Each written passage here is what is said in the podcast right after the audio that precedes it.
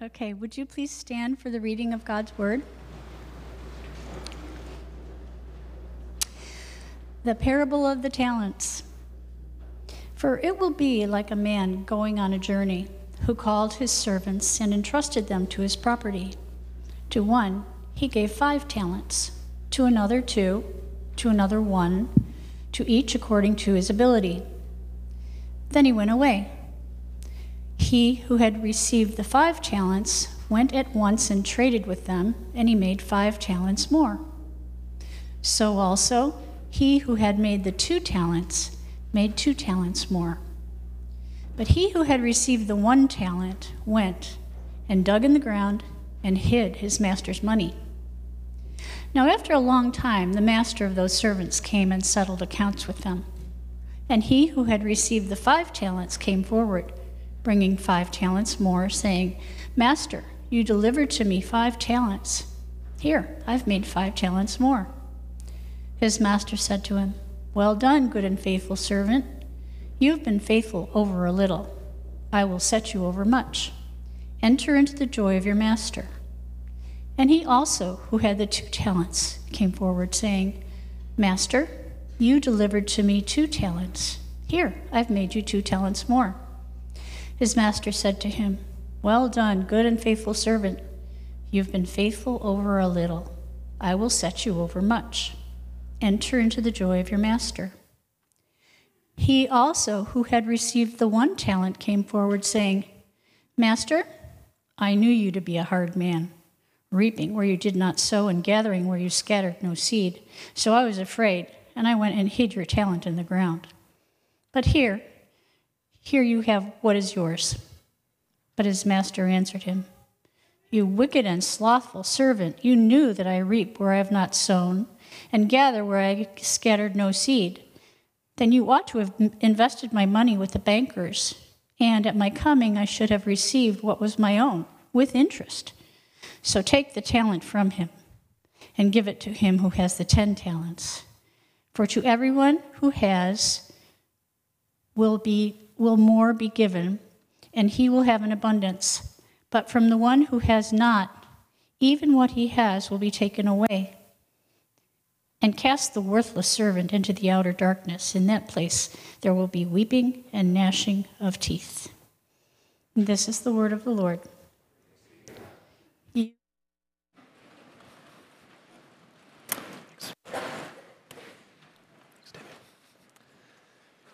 Hey, good morning, everybody. It's good to see you. Beautiful uh, October day here.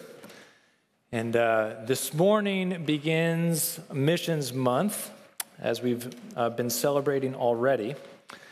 And Missions Month is going to run through uh, November until the first week of Advent, which actually starts the last Sunday of November.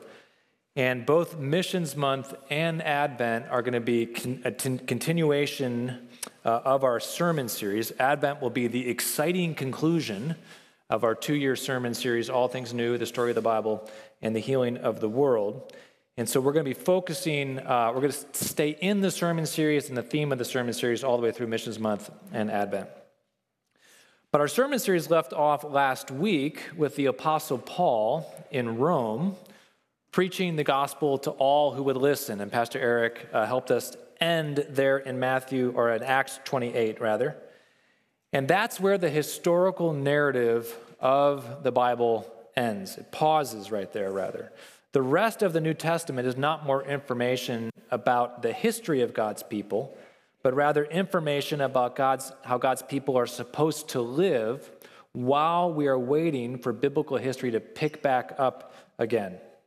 So, in other words, our present age, the age in which we find ourselves right now, finally is merging with the story of the Bible.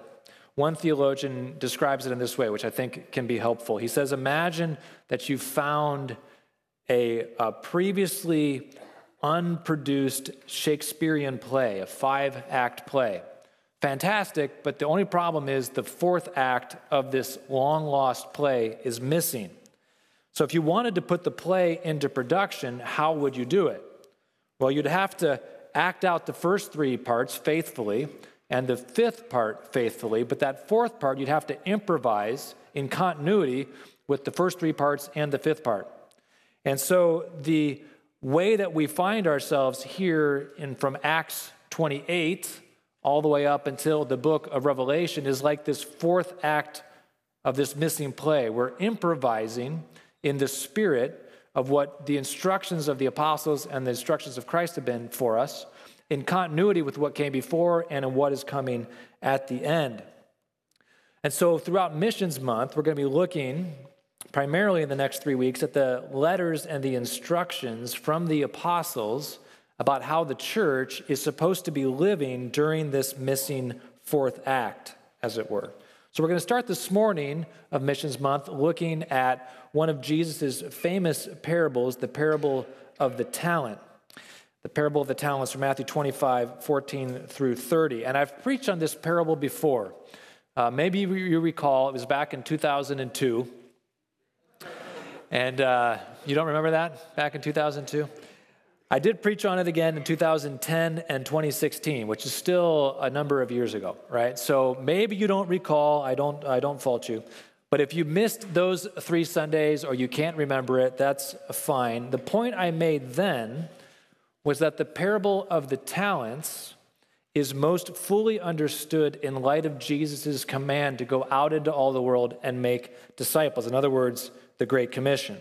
And I want to review that point again this morning as we get started with Missions Month. But I want to go one step further than what I've gone in the past. I want to look at why the first two servants in the parable are successful in completing and fulfilling their master's assignment, while the third servant is not.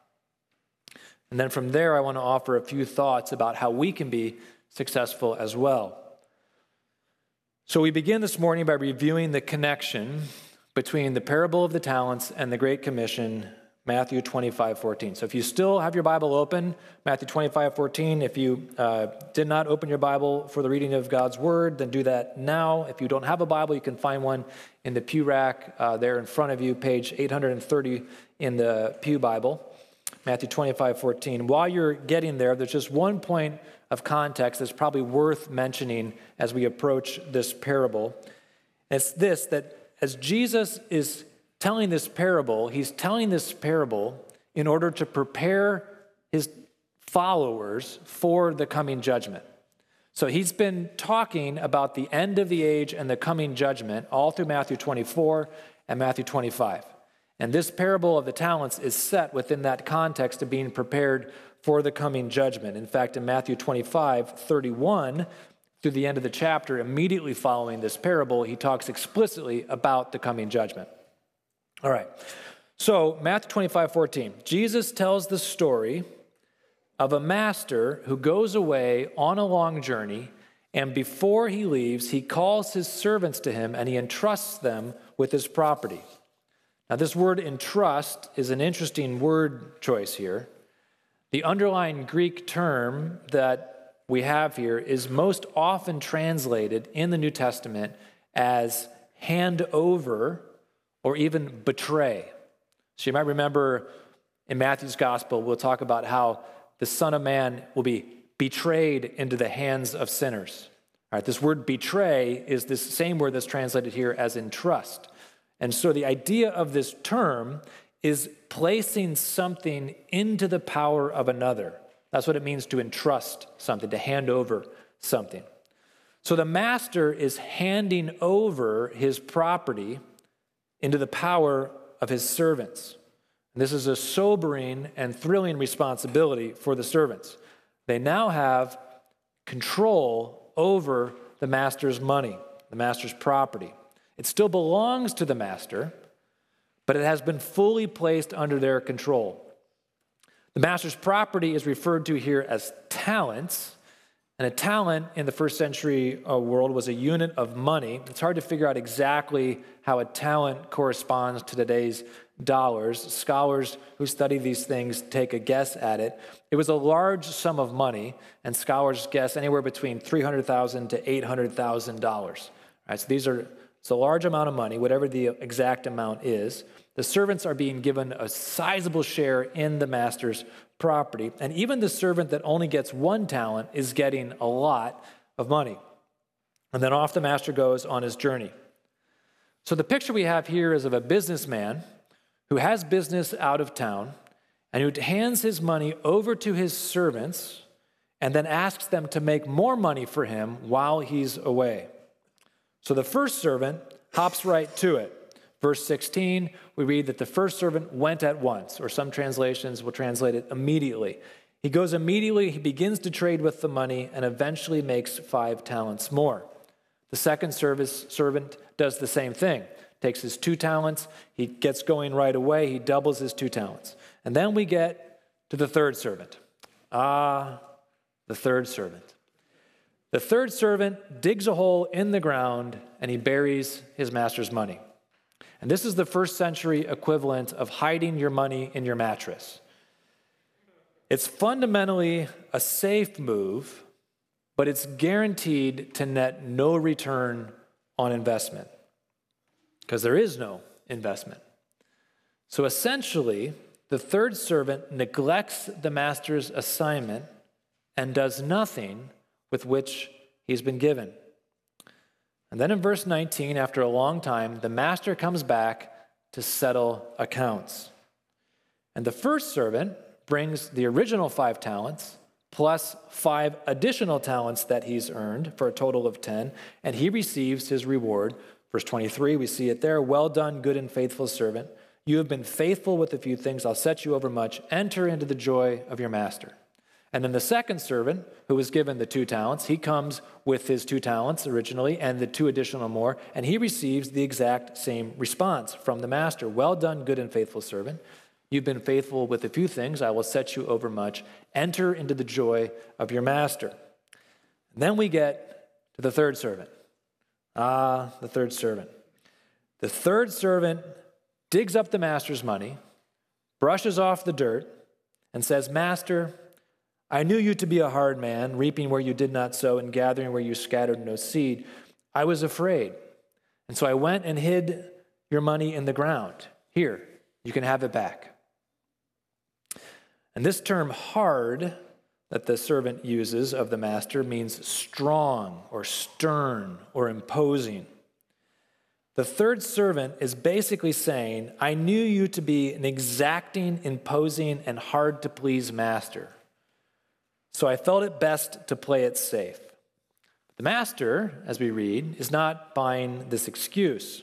He says, You wicked and slothful servant basically says you are trying to mask your sloth under timidity and fear, but if you really had been afraid, then at the very least you could have invested my money with the bankers, and when I came back, I would have the interest to show from that. But the truth is, you were just lazy and slothful. You had one job to do, and you didn't even try. You completely ignored the assignment that I gave you. And things do not go well for this third servant. His one talent is taken away, and he's cast into the outer darkness, where there will be, as verse 30 tells us, weeping and gnashing of teeth. Now, this expression, weeping and gnashing of teeth, is an expression that's used frequently by Jesus, whether in parables or elsewhere, when he's speaking about the judgment of hell, as he is here in this passage, also in 2451, which you can just look over here on page 830 in your Bible, you'll see the same expression. I don't want to get off topic here, but I think it's worth saying something about this expression because I think we often have the wrong idea of what Jesus means when he uses this expression of weeping and gnashing of teeth. We often think, when we read things like this, that people who gnash their teeth are gnashing their teeth because they are in pain. But in the classical world, that's not what the expression meant. The expression gnashing of teeth did not convey the idea of pain, but the idea of rage. So when one gnashed their teeth in the ancient world, they gnashed their teeth at someone. It means an act of rage that precedes violence. So, for example, in Acts 7 54, you might remember the stoning of Stephen. Stephen was one of the early ministers of the church. He was preaching the gospel, and he enraged the people that he was preaching to. And the angry mob, it says in 754, gnashed their teeth at him, and then they rushed him and they killed him.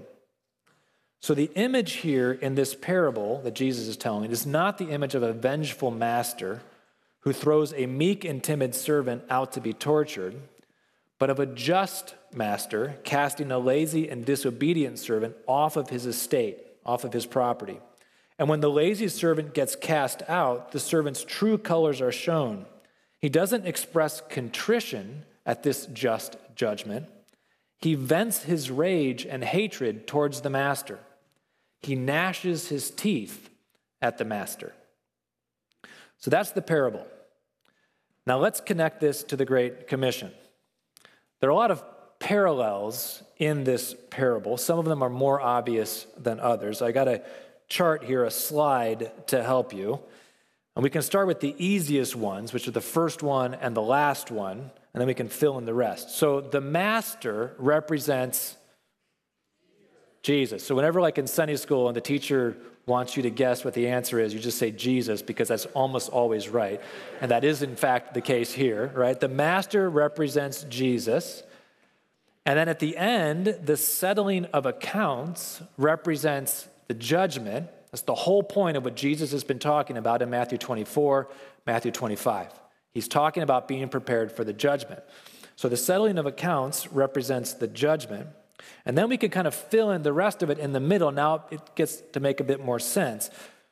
If the master represents Jesus and the settling of accounts represents the judgment, the master's journey away is represented by Jesus' journey away or his ascension that happens after his resurrection.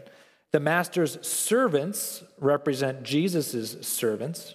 We'll skip for a moment the master's assignment. The talents represent the gifts and capacities that Jesus has left for the church while he's gone. And the master's return represents Jesus' second coming. All right, now let's get back to the master's assignment. What does the master's assignment represent? That's the six million talent question. See what I did there? Talents, dollars. I got that from Pastor Greg, I got to be honest. So if you liked it, that's where it came from. If you didn't, that's where it came from. All right. Uh, in the parable, the master is a businessman who gives his servants the assignment of invest, investing his money and expanding his property. All right, so that's, that's the assignment in the parable. What is the assignment that Jesus left with his followers right before he left for a long journey, right before he ascended into heaven? The text that unlocks the meaning of the parable is found in Matthew 28, 1 or 16 through 20. So just turn a few pages over, page 835 in your Pew Bible. These are the last words of Jesus in Matthew's gospel. Let me just read this for us here in Matthew 28, 16 through 20. Now the 11 disciples went to Galilee to the mountain to which Jesus had directed them. So Jesus calls his servants together to the mountain. Now he's going to give them instruction right before he leaves. And when they saw him, they worshiped him, but some doubted. And Jesus came and said to them, All authority in heaven and on earth has been given to me. Go therefore and make disciples of all nations, baptizing them in the name of the Father, the Son, and the Holy Spirit, teaching them to observe all that I have commanded you. And behold, I am with you always to the end of the age. Jesus calls his disciples to them, to him. He entrusts them with his power and authority, and he gives them the assignment of making disciples of all the nations, baptizing in the name of Jesus, of the name of the Father, Son, and the Holy Spirit. And the whole point of this parable of the talents that we're reading in Matthew 24 is that when Jesus comes back from having been away on his long journey, he's going to expect that we've been busy doing the thing he asked us to do. And so the master's assignment represents Jesus' assignment, which is the Great Commission. So just like in the parable, we will be measured against our so just like in the parable, we're going to be measured against our participation in the assignment that Jesus has left us prior to his departure. And that's the end we've got to be living in light of. It's the culmination of that fifth act. We've got to be on point with this assignment. And that's why we have Missions Month every year. Right? The whole point of Missions Month is not that missions only happens during the month of November, but we celebrate Missions Month during the month of November to remind us that this is our mission as a church collectively all year round. So we come back to it once we give it a whole month to kind of tighten up the screws, as it were, that this is what we're supposed to be doing. The church has one primary job to do while we wait for Jesus' return it's to make disciples. Now, the task of making disciples is broader, though, than we often imagine or think. Sometimes we think about making disciples and the Great Commission too narrowly in terms of evangelism and preaching the gospel. And that's not wrong. Evangelism and preaching the gospel message with words, actual words, is indeed an essential, it's an even foundational aspect of the Great Commission. Without the message of Christ's death and resurrection, there would be no way to enter into his life giving joy. As Paul says in Romans 10, how can they believe if they have not heard the message? So the message is something that has to be preached. But the whole point of preaching the message about Jesus is so that we and the whole world would come to obey and to live out the message of Jesus. Gospel preaching is foundational to, and it makes possible gospel living. But gospel living is the end and the purpose of gospel preaching. And that's why every good work, every act of mercy, every act of love, every cup of cold water that we give to the least of these in Jesus' name is an expression, an embodiment of the Great Commission, and is a means of proclaiming the reality of Jesus' message. Now, some of us are more naturally suited to proclaim the message of Jesus with our words, others are more naturally suited to proclaim the message of Jesus with our lives. And that's okay. We're all called to both, but we're not all equally gifted at both of these things. Just like in the parable, we're not all given the same resources and capacities, and that's fine. And we're all just called to do the best that we can with what God has given to us. Serve in the strength that Jesus has given to you, and then pray for the strengths that you lack.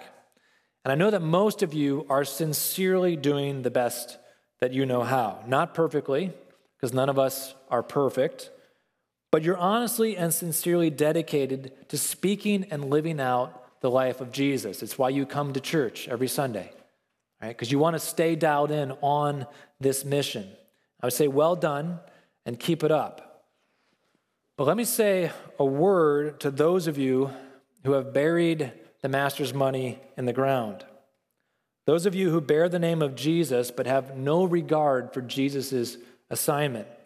I don't think this is many of us. Right? But in a room this size, there's probably a few of you that this might apply to. Some of you might think about Jesus' mission as, at best, a side item in your life. Jesus is part of your religious life, but the rest of your life, your real life, is pointed toward your own pursuits and desires. And if you're honest with yourself, you're just living a sanitized version of the American dream.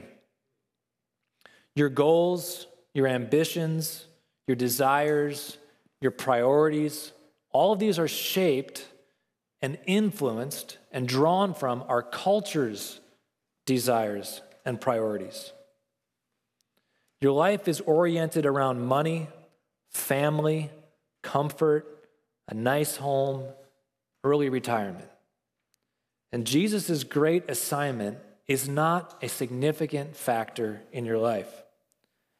If anyone is here whom that represents, then I would say to you to come to your senses, The way of the world apart from Christ is empty and it ends in judgment. There is no joy or life down that road. Christ, have mercy on you. If you carry the name of Jesus on your sleeve, but you bury his money in the ground. Christ, have mercy on you, lest you come to the bitter end of this age, weeping with regret and gnashing your teeth in rage at the master when he metes out his just judgment. Let the example of the third servant awaken you to your peril. And if you are a true Christian, but you have perhaps lost your way, you've lost your focus a bit, then let me encourage you to let this example of the third servant push you back to re engaging with the master's priority, the master's assignment in your life. All right, enough of that. That's what I preached the last three times that I preached this parable. And all of that is true. But there's a deeper, more essential aspect to this parable that I failed to see the last three times I preached it, that I now can see after having gone through what I've gone through this past summer and re encountering the love of God in fresh ways. This parable is not simply a summons to participate in the Great Commission. It is that, but it also reveals the motivation and power for a life of faithful service. Why did the first two servants answer the call and dedicate themselves to their master's will while the third servant did not? Or perhaps more to the point, why do some followers of Jesus live out the priority of the Great Commission while other followers of Jesus do not? And the difference is in how the servants view the master. Note the great reward that the master gives to the two faithful servants on the day of reckoning. He gives them a share in his own joy. He says to them, Well done, enter into the joy of your master. And the point is not that the master was joyful because the servants had done well. The point is that the master is always, has always been filled with joy. When Jesus invites us into his joy as the great reward for our service to him, his joy is a pre existing joy. His joy is not based on our obedience, he himself is joy. When Jesus then when Jesus, when the first two servants served their master, so the first two servants then rather, served their master in the knowledge that their master was a joy filled, fair, and good master. And that's why they immediately, at once, got to work. But the third servant had an entirely different and wrong view of the master. The third servant saw the master as fundamentally hard and stern and unfair.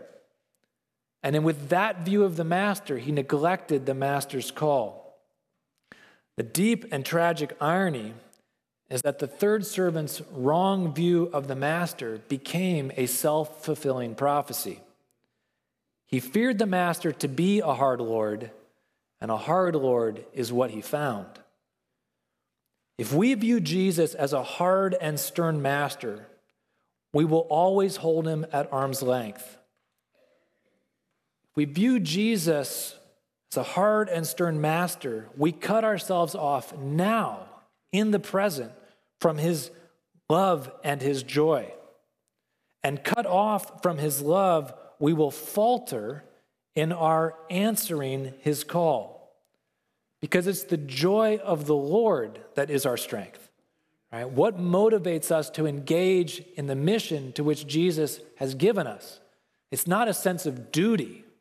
It's not our persevering strength of our own will. It's the joy of the Master that has been given to us that motivates us and empowers us to engage in the mission to which He has called us. So, listen what kind of master do we truly serve? What kind of master has called us to His great and glorious commission? What kind of master has asked us to spend our lives in loving others and proclaiming his message of love? A loving master, a joy filled master, a gracious and fair master. We will never serve Jesus enthusiastically if we think him to be a stern and hard Lord. And if for too long we nurture that wrong view of Jesus, and we think more and more of him as stern and hard, if we forget his eternal joy, we may give up serving him altogether. Because the foundation of the Christian life is the love that God has for us. So I've been pressing on this point ever since I came back from sabbatical. I'll press it on it again here in the context of Missions Month. God loves us deeply, incredibly, impossibly, almost recklessly and irresponsibly, almost unjustly. I remember many years ago, my pastor was preaching about the excellency of Jesus how great and beautiful he is. And I found myself so captured by the beauty and greatness of Jesus as I was listening to him preach. And then he said, God sacrificed this glorious Son in your place to save you from your sins. And I was struck by the incongruity of that. And I was almost indignant that God would cast his pearls before swine in that way. How could it be right and just that God would give up his only perfect son for the sake of mere creatures, especially a sinful and rebellious mere creature such as myself? Where does God get the right to do something like that? Then God impressed his love upon me. It's like he said to me, Because I love you as a son, just like I love my son. And love changes everything, doesn't it? When love is at work, justice and right and wrong, what's responsible, what's appropriate, doesn't enter into it at all. Love triumphs over everything. Listen, the Father gave up the Son on our behalf because he loves us with the same love and to the same degree to which he loves the Son. To say it even shorter and more pointedly, he loves us as much as he loves Jesus. Let that sink in. No, no, you say, that can't be true. But it is true. The Father's love for the Son is first in time and in priority because his love for the Son is eternal and because the Father's love flows to us through the Son. But the, but the love by which the Father loves the Son is the same love with which he loves us. Do you believe that? Right? Do you receive that? It's beyond comprehension. How great is the love the Father has lavished on us, the Apostle John says, that we should be called the children of God, and so we are. This God of abounding, endless love is the one Jesus is calling us to serve and to give our lives for. And Jesus calls us to his mission not because he wants to rob us of joy, but because he wants us to enter into the fullness of his joy, his very own infinite, eternal joy. So if you find yourself lacking motivation this morning to give yourself fully to Jesus' mission, you walk in and you're like, oh, it's missions month again. I'm going to feel guilty that I'm not doing more stuff for I should probably get going on missions month. Or at least I'll try to witness to someone during November and not have to worry about it again until next November, right? right if you find yourself lacking motivation, then don't just leave here vowing to try harder. Because trying harder won't get you very far. It might get you through November, but that's as far as it's probably going to get you. Don't just grit your teeth and press forward in your own strength. If you settle for gritting your teeth in self determination, you may end up just gnashing your teeth before the end. Instead, take, take some time this week. I mean, truly, this isn't just the perfunctory thing to say at the end of the sermon. Truly, take some time this week and get alone with God and prayerfully examine your view of Jesus. Because if the thought of engaging in his great commission doesn't strike a chord in your heart very easily, you got to go back to the foundational aspect of realizing how joy filled and loving Christ is. He's the one that is calling us to serve, and He is not a hard and stern and exacting and imposing Lord. He is a gracious and kind and loving Lord who is eternally filled with joy and is inviting us in to that joy. Ask Jesus to reveal God's love to you. And keep asking him until he does. Reconnect with our good and gracious Lord. And let your service to Jesus be fueled by a deep and profound awareness of just how truly wonderful he is. And as we as a congregation embrace the love of our Master, we will be filled with joy and we will go at once, just like the servants in the parable, and order our lives in light of the coming end of the age. The word reckless means without regard to cost. And in that sense, God's love for us, it is reckless. He doesn't regard cost when he pours out his love upon us. So we're going to close with the song that I don't know that we've sung here before, but it's called The Reckless Love of God. And I would just encourage you to receive the extravagance of God's love afresh into your life and let that be the fuel that drives you forward in all things, the Great Commission, not least. Let me pray for us. Father, thank you that you gave us Jesus. Thank you that you did not regard cost when you sent him to save us.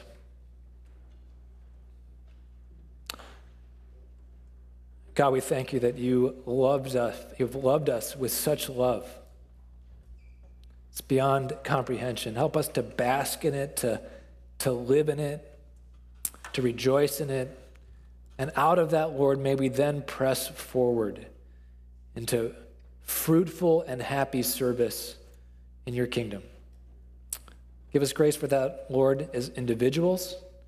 And give us grace for that as a congregation, I pray. In Jesus' name, amen.